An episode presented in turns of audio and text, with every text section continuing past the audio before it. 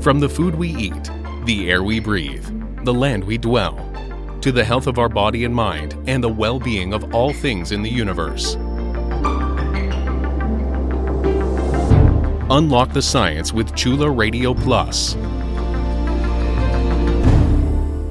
Welcome to Unlock the Science. I'm Virada Salim. The sun is the primary source of energy for our planet. It brightens our days, gives us warmth, and most importantly of all, it provides light energy for plants and algae to perform photosynthesis, which creates the fundamental food source for almost every biome and generates oxygen for every living organism. It is an understatement to say that our lives depend on the sun's energy. As without the light and heat from the sun, it is certain that life on Earth would be impossible. Powered by the nuclear fusion reactions in its core, the sun radiates energy mainly as visible light, ultraviolet light, and infrared radiation. Though the sun is about 150 million kilometers away from the Earth, study and measurement of solar irradiance have revealed that our world receives significant amounts of solar energy from the sun. According to the United States National Aeronautics and Space Administration, or NASA, the measurements made by the most recent NASA satellite missions gauged that the intensity of solar energy reaching the top of the Earth's atmosphere is about 1,360 watts per square meter. If we could capture and reuse all the solar energy arriving over a single square meter, the energy from only one hour of solar radiation can fully charge up to 250 iPhones. However, not all the energy from the sun is absorbed. According to NASA, about 29% of the solar energy that arrives at the top of the atmosphere is reflected back to space by clouds, atmospheric particles, or bright ground surfaces like sea ice and snow.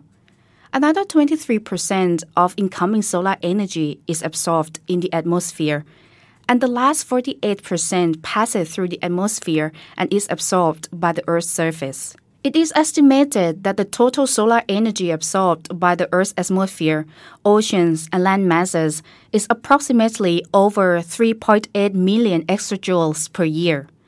In order to make sense of such significant amounts of energy, the annual primary energy consumption of the world is just around 539 exajoules. It is as glaring as sunlight. The solar energy is the largest untapped source of energy, which can be used to solve many of our energy problems as well as to power our ambitious energy intensive projects in the future. We are currently facing growing threats from climate change as the rising of global temperature is contributing to more frequent weather extremes, increasingly powerful disasters, and worrying ecological degeneration throughout the globe. According to the Intergovernmental Panel on Climate Change of the United Nations, or IPCC, the primary cause of global warming is emissions of greenhouse gases from human activities, especially from the burning of fossil fuels such as coal, oil, and gas for energy. It was estimated that the intensive uses of fossil fuels as a main source of energy since the Industrial Revolution in the 19th century has been responsible for approximately 1.1 degrees Celsius warming. Climate scientists agreed that the only way to save the world from climate catastrophe is to keep the world's temperature well below 1.5 degrees Celsius above pre industrial levels. This is because for every degree that the world is getting hotter, the more extreme climate disasters are going to become.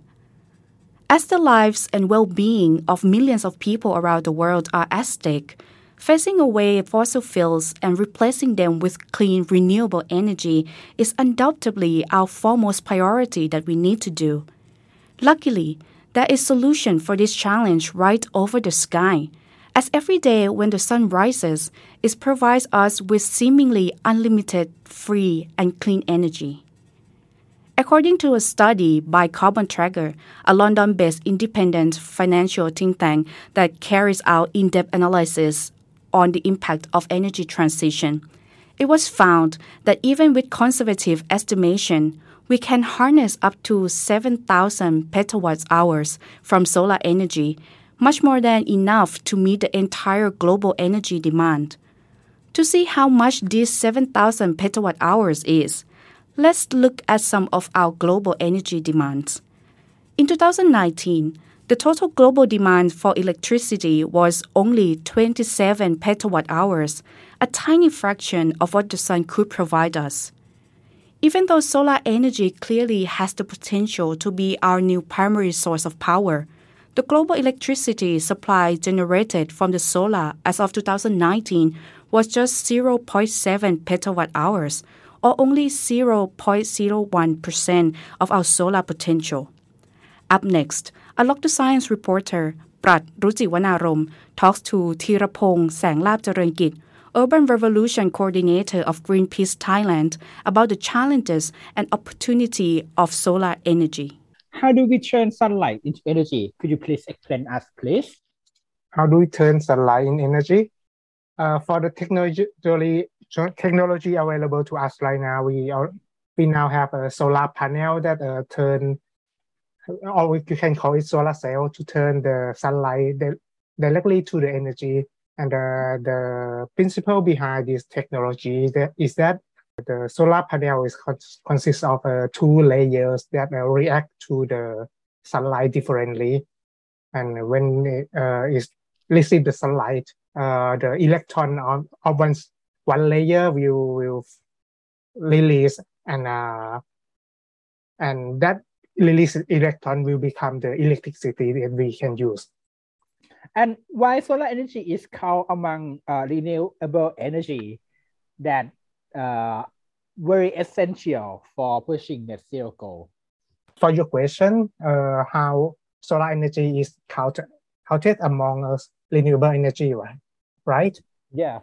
Uh, uh, for the carbon emission, we, we now right now we know that we cannot count it or we cannot count on the fossil fuel anymore.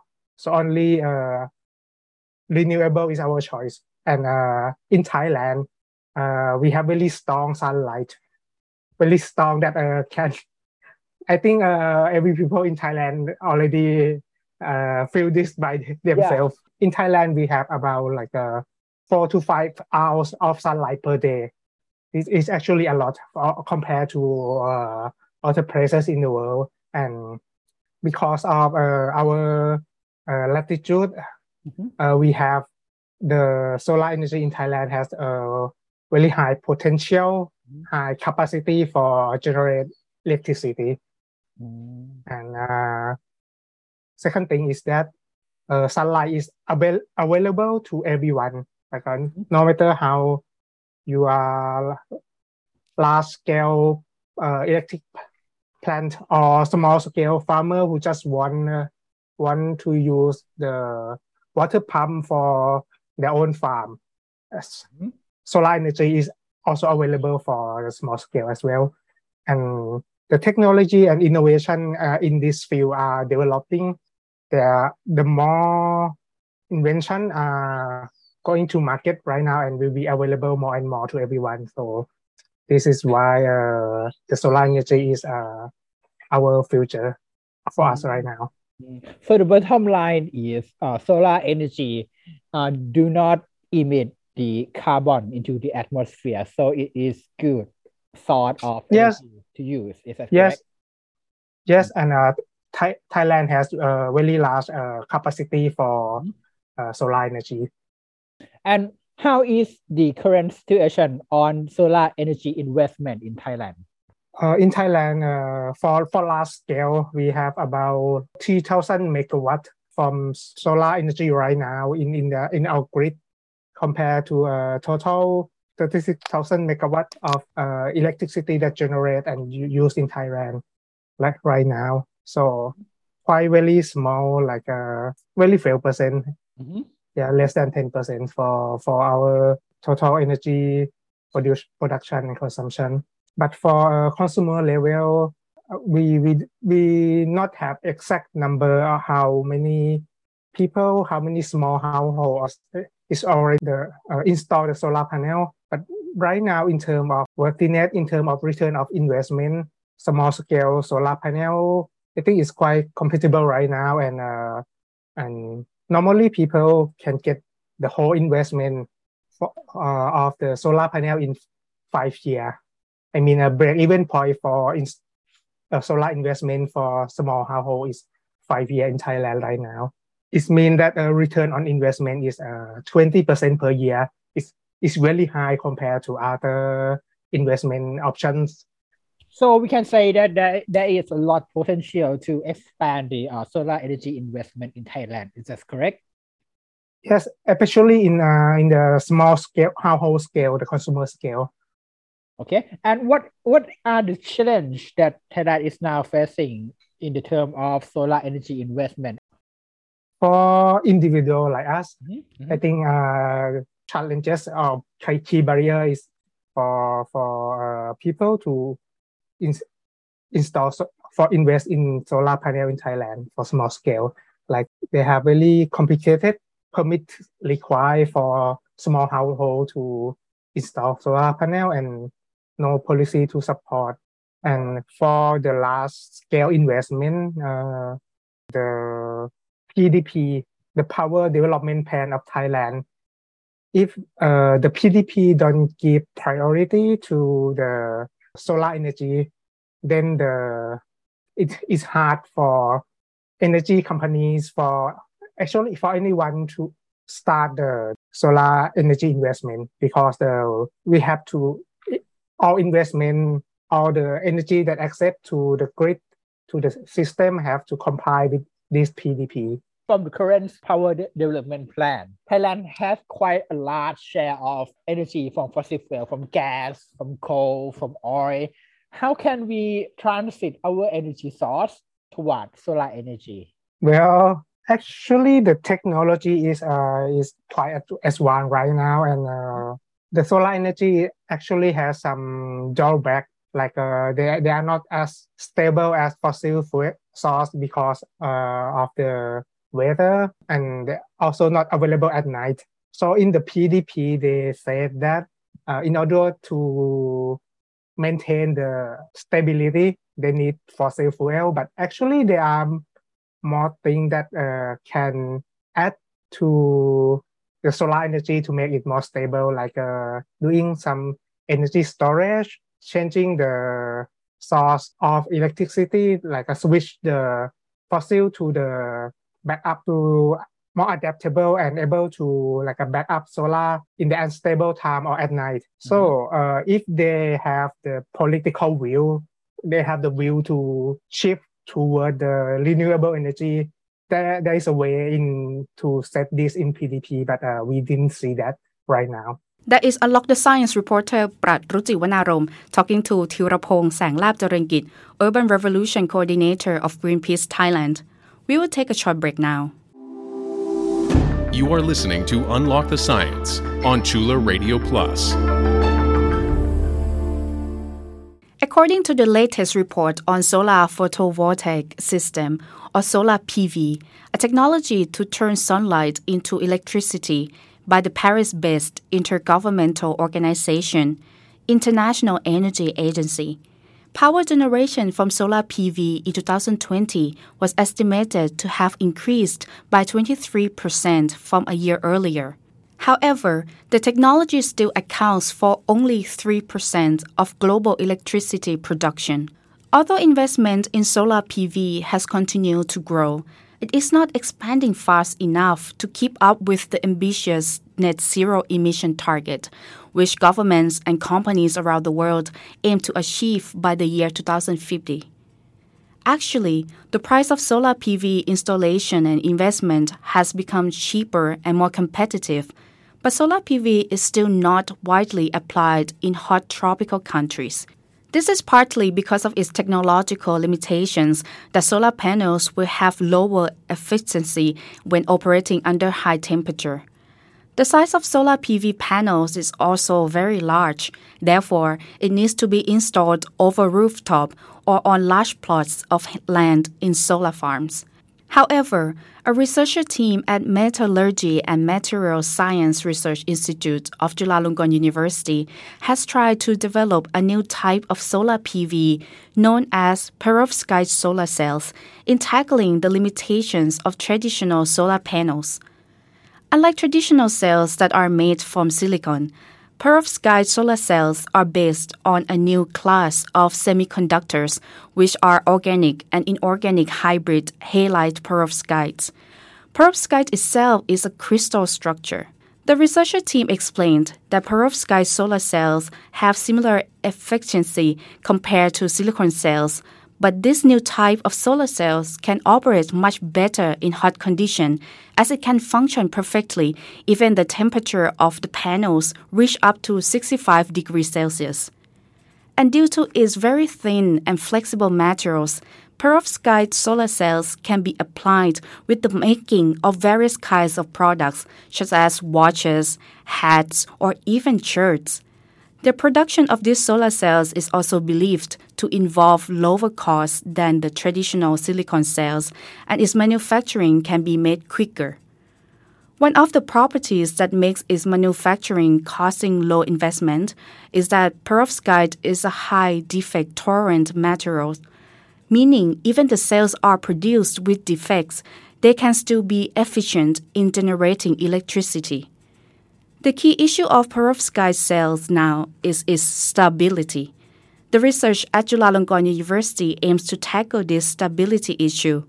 Perovskite cells currently remain on the research and development stage in many countries around the world. In order to learn more about this technology, Unlock the Science reporter Prat Ruti Wanarom talks to Dr. Rongrong Cheacharoen, a researcher behind the development of perovskite solar cells at the Metallurgy and Materials Science Research Institute of Chulalongkorn University. Okay, for the first question, what exactly is a perovskite solar cell and how it is it different from uh, the typical type of solar cell? Okay, so perovskite is a name is of a crystal structure which uh, traditionally composed of um, uh, organic cation in the middle that is surrounded by the hexagonal lead halide structure. Uh, I mean, originally perovskite is named after a, uh, a Nikola Perovsky, and it it was originally found in like um, perovskite oxides. But in this case, um, people discovered that when you um, you know create this structure with halide, you can get uh, materials that can convert light to electricity that has such a wide range of band gap. And and with the perovskite, perovskite usually has a structure of like a ABX3. So, you know, you can change A uh, the, the A one is usually an organic cation, but sometimes people uh, people replace it or like add an inorganic materials in there. So this is an, one way to tune the band gap. Or sometimes you can change B, which is usually a lead, like a lead. Sometimes people um, combine it with a tin or something else to make it environmentally friendly. So you can play around with it. I, I, would say that there are quite a few differences that you can find uh, between perovskite and the uh, typical PV. So one thing is, as I mentioned before, the band gap is highly tunable I'm not sure how you are familiar with the band gap. Band gap is pretty much tells you how wide the light, or I guess how much energy of the light that you need to convert, you know, electron in the uh, valence band to conduction band, meaning that you need at the least amount of energy to excite and uh, create electricity or in a reverse way, you can view that the perovskite can have very colorful appearance because of this, because mm-hmm. you can tune the band gap from you know like uh, below UV to sometimes red, so you can also make a very colorful perovskite uh, solar cell out of it. Another thing is that the perovskite is a very uh, it's a very high defect tolerant materials, meaning that even if you fabricate it via solution process. And if you have like tons of defects, you can still get energy out of it. So it's very economically feasible or um, uh, technology. Another thing, very big important, uh, very big difference is that you um, perovskite can do the same function with super thin materials. Perovskite needs only 500 nanometer thick of the active material to convert light to electricity. But compare with like a thin other thin film like a CdTe, that you need twice thicker. Or compare with silicon, you need 300 times thicker silicon to convert the light to electricity. So uh, yeah, that that also brings to why perovskite can be cheap, can be lightweight, it can be used in any different uh, applications. Another thing that people don't usually mention would be the temperature coefficient of perovskite, meaning that imagine right now our current technology in the market we use silicon, right? Yeah. And and in Thailand it's very hot country. Mm-hmm. So when you put silicon in a field, the temperature can get up to like 65 degrees Celsius. And the, usually the, the performance would drop about 15%. But for perovskite, it has very high temperature coefficient, meaning that even if the temperature gets up to 65 degrees C, the performance will drop less than 5%. So we can say that uh, the perovskite solar cell is cheaper Yeah. and easier to, to produce. Is that correct? Yeah, very fast. And how about the solar energy uh, efficiency of this Oh, okay. uh, of this solar cell? so so the efficiency of perovskite Yeah. you you there are two ways to think about it. First, you think of it only perovskite itself. People usually refer to it as like a single junction. So the, the efficiency is very comparable to silicon. This one maybe 25.6% and silicon is 26 point something. So it's very comparable but cheaper. But when, when, when another metric is that people tends to put um, so two solar cells together it doesn't have to be the same technology. Say um, you have silicon and you want to boost its performance, you can put perovskite on top of silicon to to uh, you know convert energy from a wider range of a light spectrum, and then you can boost the efficiency up to like 29%, for example, like uh, in a cheap way. And how about the potential of uh, the perovskite solar cell? Um, the potential is, I would say, quite high because of this, you know, like a mass-produced um, uh, capability and such a high performance, and it's and and how fast. If you see the slope of the solar cell development over time, you can see that the perovskite kind of like rise up very very steeply compared to silicon. Look at the slope itself. I. So I I I would imagine that soon perovskite would surpass silicon. Um, but one way that people really, really need to focus on is the stability. Because as I mentioned before, like a perovskite, since it has some organics and, and the structure is not quite the same as silicon, stability is something that people need to, you know, do uh, research and, you know, trying to find a way to, um, you know, make sure that I guess perovskite would keep within the package.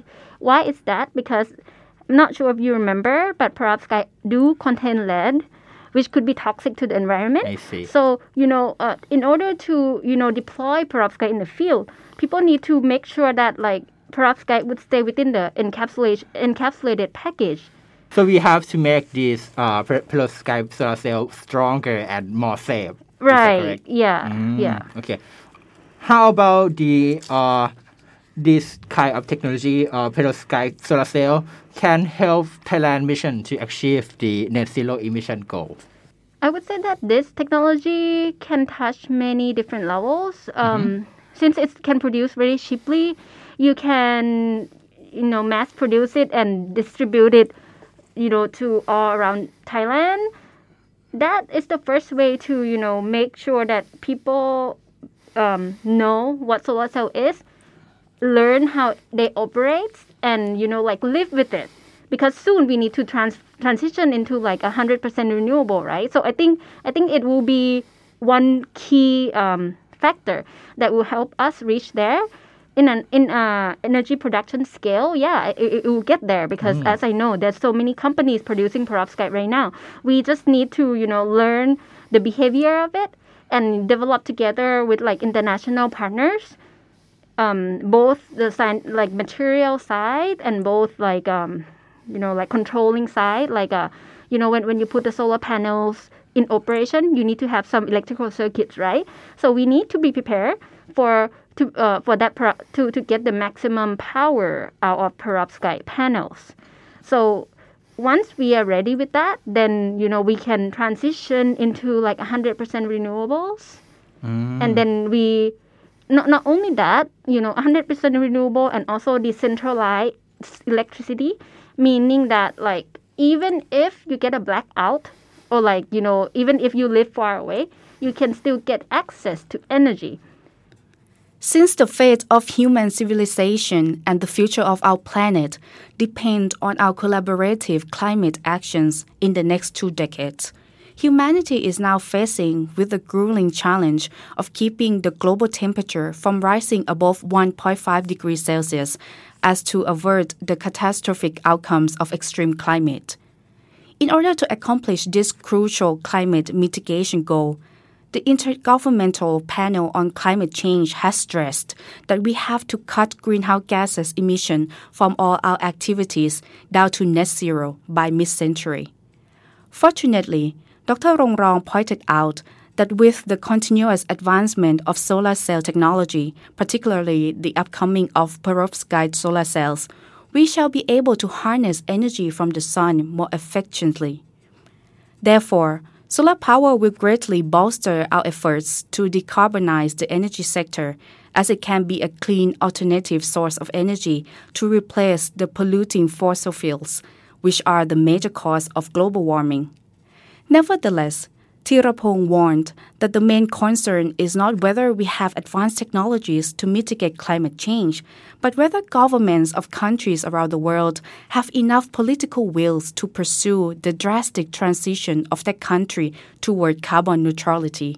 Even we already have perfect solutions for transitioning our energy sector toward clean and renewable energy, Teerapong noted that many countries, including Thailand, are still reluctant to embrace solar energy as they do not have regulations and policies to support solar investment. We already have what we need to tackle climate crisis. All we need to do is to transform our entire economic and social system to secure the safe future for the next generations, he added.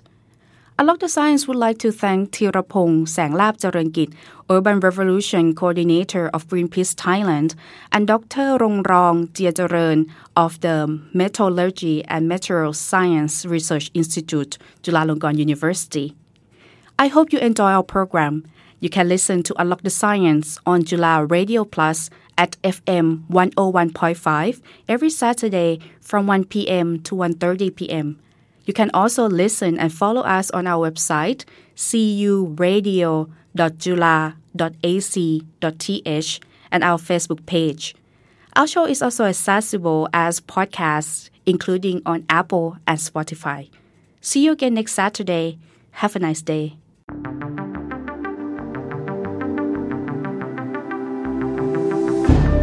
Unlock the Science is edited and produced by Sinfa Tunsarawut